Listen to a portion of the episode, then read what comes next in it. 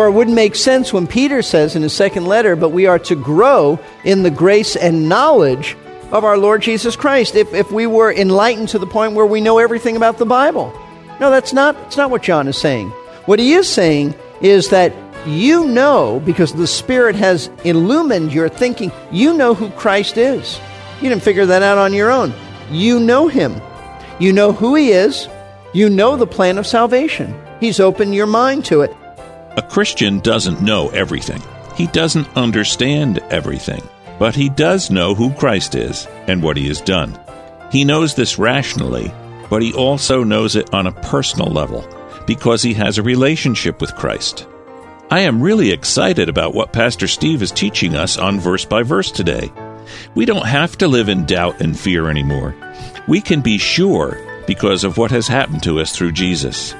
Verse by Verse is a ministry of Lakeside Community Chapel in Clearwater, Florida. Our goal is to teach clearly the truth of God's Word. We're so glad you're listening with us today. Now, here's Pastor Steve. Once again, I invite you to open your Bibles to 1 John, John's first letter, and I want to read to you passage that we started to study last Sunday night. Starting in verse 18, John says, Children, it is the last hour, and just as you heard that Antichrist is coming, even now many Antichrists have appeared. From this we know that it's the last hour. They went out from us, but they were not really of us.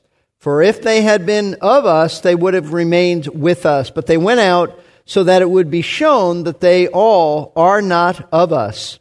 But you have an anointing from the Holy One, and you all know. I've not written to you because you do not know the truth, but because you do know it, and because no lie is of the truth. Who is the liar? But the one who denies that Jesus is the Christ. This is the Antichrist, the one who denies the Father and the Son. Whoever denies the Son does not have the Father. The one who confesses the Son has the Father also. As for you, let that abide in you which you heard from the beginning. If what you heard from the beginning abides in you, you also will abide in the Son and in the Father. This is the promise which He Himself made to us, eternal life. These things I have written to you concerning those who are trying to deceive you. As for you, the anointing which you have received from him abides in you, and you have no need for anyone to teach you. But as his anointing teaches you about all things, and is true, and is not a lie, and just as it has taught you, you abide in him.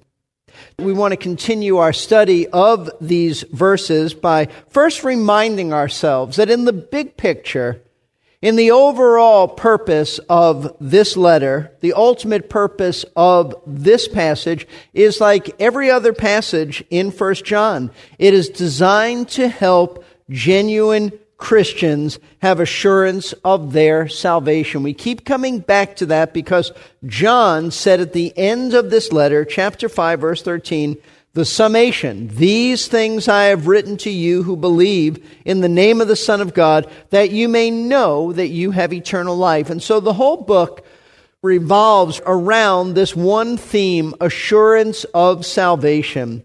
And so what John does is throughout this letter, he gives us tests. He's given several tests already to help Christians who are troubled over whether or not they're actually saved to know that they can know that they're saved. He's given us several tests. Now, it might be helpful, I thought, at this point, for us to consider why there are genuine Christians who don't have assurance of their salvation. I'm talking about real Christians, real believers, those who have truly been converted, but they do not have assurance of their salvation. Why is that? Let me offer you several suggestions. First of all, it may be an attack from Satan. He is called the master liar. He is the accuser of the brethren. He is the tempter.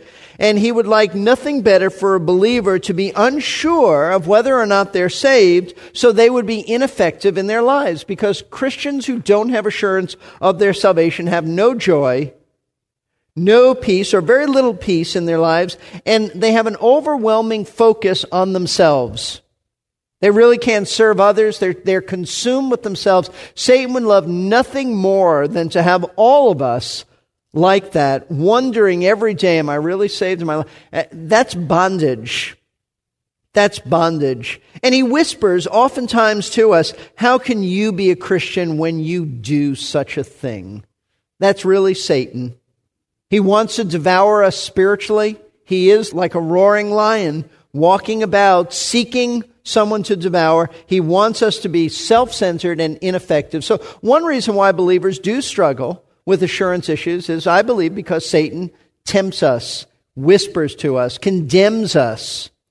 Secondly, some believers struggle with assurance of salvation because they base too much of assurance on their own feelings. They're up and down emotionally, so instead of walking by faith, they rely too much on their emotions. And so as a consequence, they are in and out of assurance depending on how they feel at the moment.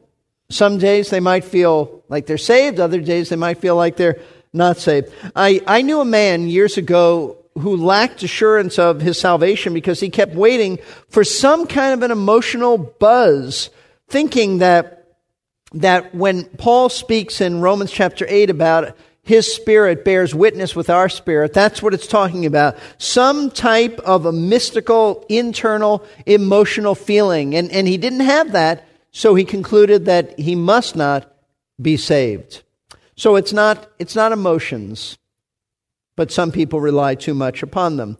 Third, there are some Christians who have assurance problems because they don't know when they were saved especially if they were saved when they were very young. And therefore, because they cannot pinpoint a specific time for their entrance into the kingdom, they wonder if there ever was a time when they entered it, especially if they have been raised in a certain type of evangelical church that says you must know when you were saved. And people give testimonies. They not only know the hour they were saved, they know where the second hand was. They, they know the minute that they were saved. Well, I, I want you to know Scripture never says that we have to know the moment we were saved. Now, there was a moment in time that we passed from death to life. God knows when that moment was, but we're not always conscious of that. Listen, some of the godliest Christians that I have read about in church history could not pinpoint the precise moment they were saved. I don't believe I have ever read anywhere, and someone maybe later can correct me, where John Calvin ever wrote about a specific moment of being converted. I, have read about Calvin. I do not recall that he ever testified, I know in such and such a time that I was saved. Nor do I believe that Jonathan Edwards, the great American theologian, ever spoke of the exact time that he was converted. Nor do I ever recall reading about John Knox, who was the leading reformer in Scotland, ever noting that he knew the precise time of his salvation. I have read two mammoth biographies of one of my favorite expositors, D. Martyn Lloyd Jones. And I don't recall in all of those two mammoth volumes of him ever saying, I know the precise time when I was saved. And more of a contemporary, John MacArthur states that growing up in a pastor's home, there never was a time that he recalled not believing in Jesus. And there are many like that. So it's very possible that someone here struggles with assurance of salvation because they don't know when they were saved. Scripture never says you have to know when you're saved. If you are saved, there'll be evidence that there was a point in time. And finally, some believers have problems with assurance because their Christian walk is just inconsistent. It's inconsistent, and therefore they are troubled by their sin. And they have difficulty believing that they have really been converted. Well, the answer to that is repent. Repent. But even some believers who do demonstrate lifestyle obedience to Christ struggle with assurance because they focus too much on their sinfulness and not enough on the gospel of grace. They think too much about themselves and they condemn themselves rather than preaching the gospel to themselves. Now, going back to this issue, if you're inconsistent in your Christian life, there may be cause for assurance problems. So get consistent and get right with the Lord and enjoy the assurance that God offers. Now, the Apostle John does have an answer and a cure to offer every Christian who has ever doubted their salvation. And his answer is test yourself. Examine your life and see if the evidence is there by way of the, the way you live, the way you think, to prove and demonstrate that your life has been transformed by saving grace. As Chuck Swindoll once said, if you've got the root, then we'll see the fruit. That's, that's really what First John is about. If you are rooted in Christ, or more appropriately, He's rooted in you, then there will be a demonstration in your life. If there's absolutely no demonstration, then you still need to be converted. Now, that's why this first letter of John's is actually a series, as we said, of tests that each of us can take to determine if we demonstrate if we demonstrate that we have new life in Christ. So, he speaks in chapter 1 about the test of walking in the light. He speaks in chapter 1 about the test of confessing our sins, because true believers confess their sin. They do repent regularly.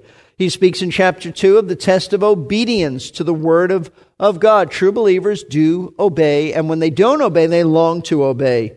He speaks in chapter 2 of the test of loving the brethren. True believers want to, want to hang with God's people. They love God's people. They enjoy the fellowship. They love nothing more than getting together with Christians and discussing the things of God. And true believers, as we've seen in the last few weeks, true believers do not love the world. They love the brethren, they do not love the world. Now, each of these realities prove that we've been born again and that Christ lives in us and through us. Now, in the passage before us, we have still another test by John. We began looking at this last week, but it is the test of doctrine, or the test of the truth.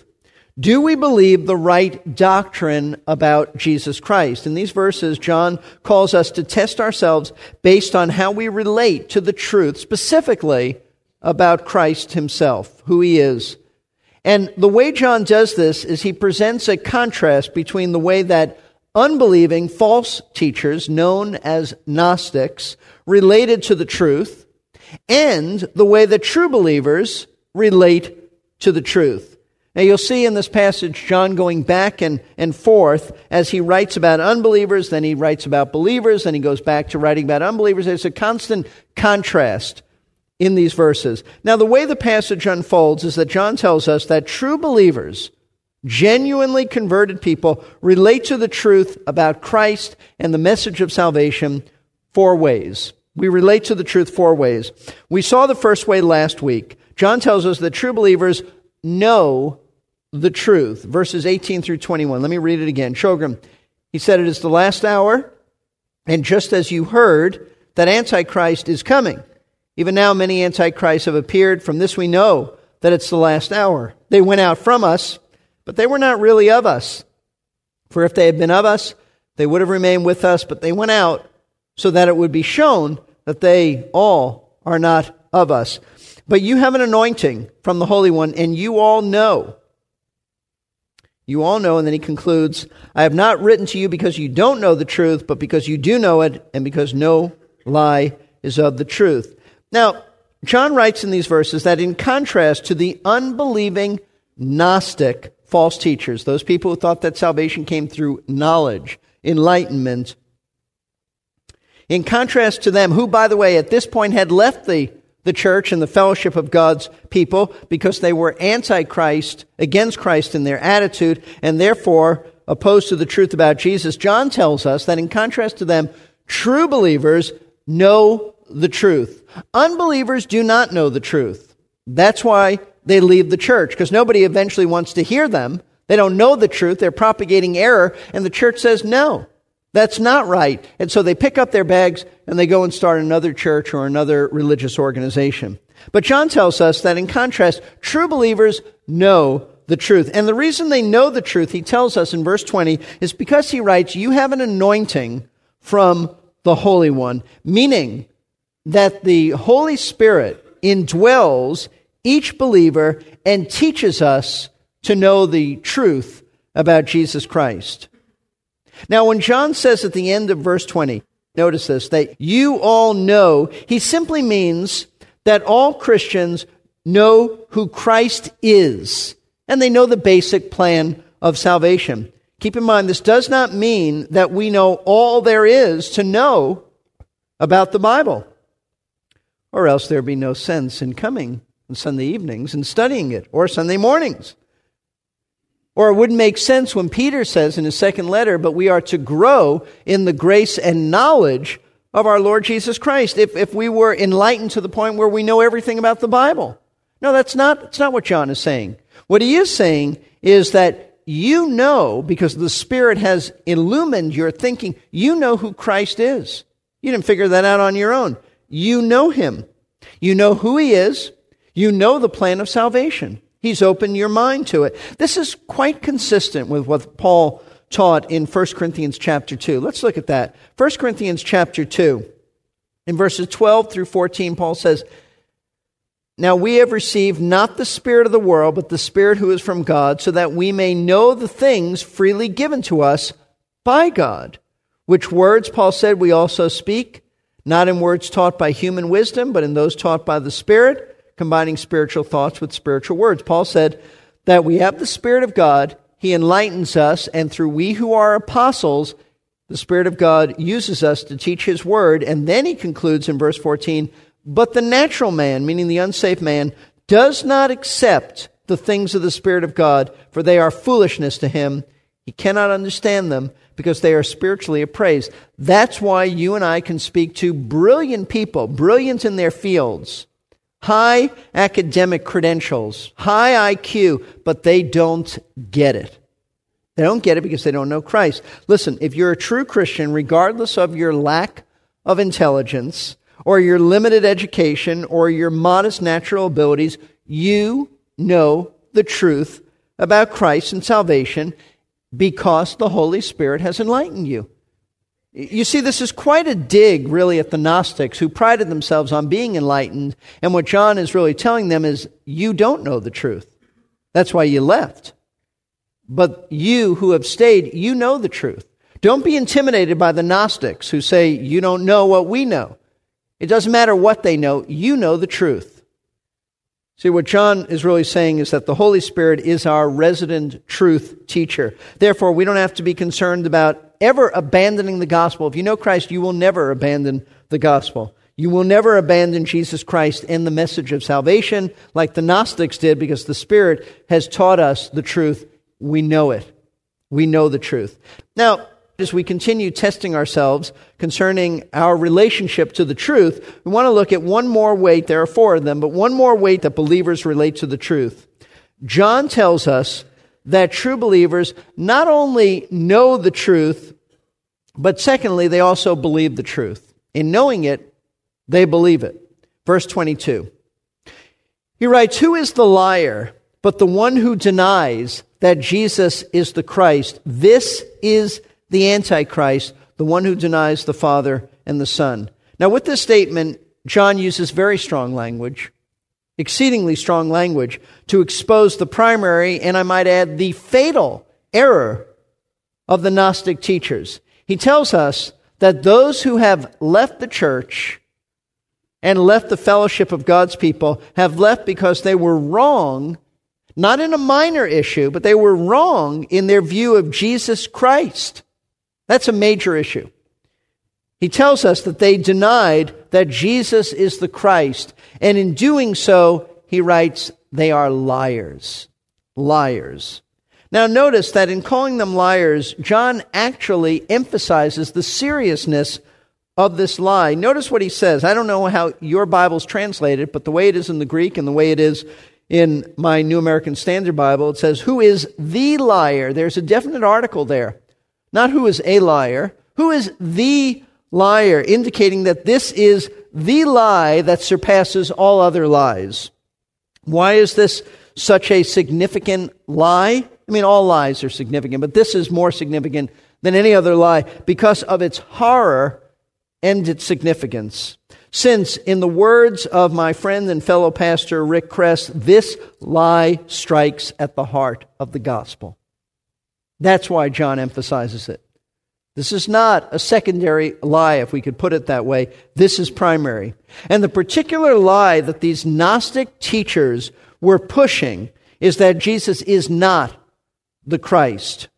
John says, Who is the liar? But the one who denies that Jesus is the Christ. Now, in what way were these Gnostic teachers denying that Jesus is the Christ? Well, let's back up and have an understanding. The word Christ comes from the Greek word Christos, which simply means the anointed one. Why is Jesus of Nazareth called the anointed one? Because Old Testament servants of God were anointed with oil when they were officially set apart for their service and divinely empowered for that service.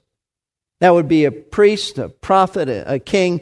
Jesus is the anointed one who has been anointed with the Holy Spirit for his work as prophet, priest, and king. So he's known as Jesus Christ. As I've said many times, Christ was not his last name. He is Jesus the Christ, the anointed one. And Christos is the equivalent of the Hebrew word that we translate Messiah, Mashiach, Messiah. So, when we speak of Jesus Christ or Jesus the Messiah, we are saying that Jesus is the Messiah. He's the anointed one. But understand this that when John says these Gnostic liars were denying that Jesus is the Christ, he was not saying that the Gnostics were simply denying that Jesus was the predicted Messiah, much like a Jewish person today, if you witness to them, they might say, I don't believe Jesus is the Messiah. That's not what John is saying. There's something deeper here, a lot deeper than that. John adds some clarity to what he was talking about here concerning the denial of the false teachers by what he says in some other places in his letters. By that I mean, let's look at 1 John chapter 4, just, just a chapter 2 over. Chapter 4, notice verses 2 and 3. By this you know the Spirit of God. Every spirit that confesses that Jesus Christ, note this, has come in the flesh is from God. And every spirit that does not confess Jesus is not from God. This is the spirit of Antichrist, of which you have heard that it is coming and now it is already in the world. Then look at, at 2 John, 2 John verse 7. For many deceivers have gone out into the world, those who do not acknowledge Jesus Christ as coming in the flesh. This is the deceiver and the Antichrist. Now, it would appear based on these statements and what we know from later writings of later Gnostic teachers that the error that John and his readers were fighting was the teaching that, and note this, this is at the heart of the issue, that Jesus was only a man, they taught. Jesus was only a man, and that the Christ Spirit, as they called it, came upon this man Jesus at his baptism and left him before the crucifixion. In other words, they believed that Jesus of Nazareth was a mere man, only a man, who was given divine powers for just a brief period of time. And in believing this, John said, they have denied that Jesus is God in human flesh. That's why in these other verses he talks about coming in the flesh. They deny that Jesus Christ is one person possessing two perfect natures, both human and divine. Essentially, then, what the Gnostic teachers were doing, they were denying the incarnation, God becoming man. No wonder John was so annoyed. No wonder John was so forceful so as to call these, these people liars, bold liars. Our faith tells us clearly that Jesus is the eternal God who has come in the flesh in order to save us from our sins. When we are convinced of this, it's not because we are smarter than others. It's only because God has convinced us through His Holy Spirit to accept the truth by faith. That's one of the ways we know that we are saved, because we agree with the truth and are not deceived by the lie of Satan. As always, you can listen to this message again on our website, verse by verse radio, all one word, .org. You can also listen to previous messages in the series. You can call us at 727 239 0306 for prayer or help. Don't forget to tune in next time as we continue the series on the tests of worldliness. For all the staff, I'm Jerry Pruden saying, we look forward to being with you next time on Verse by Verse.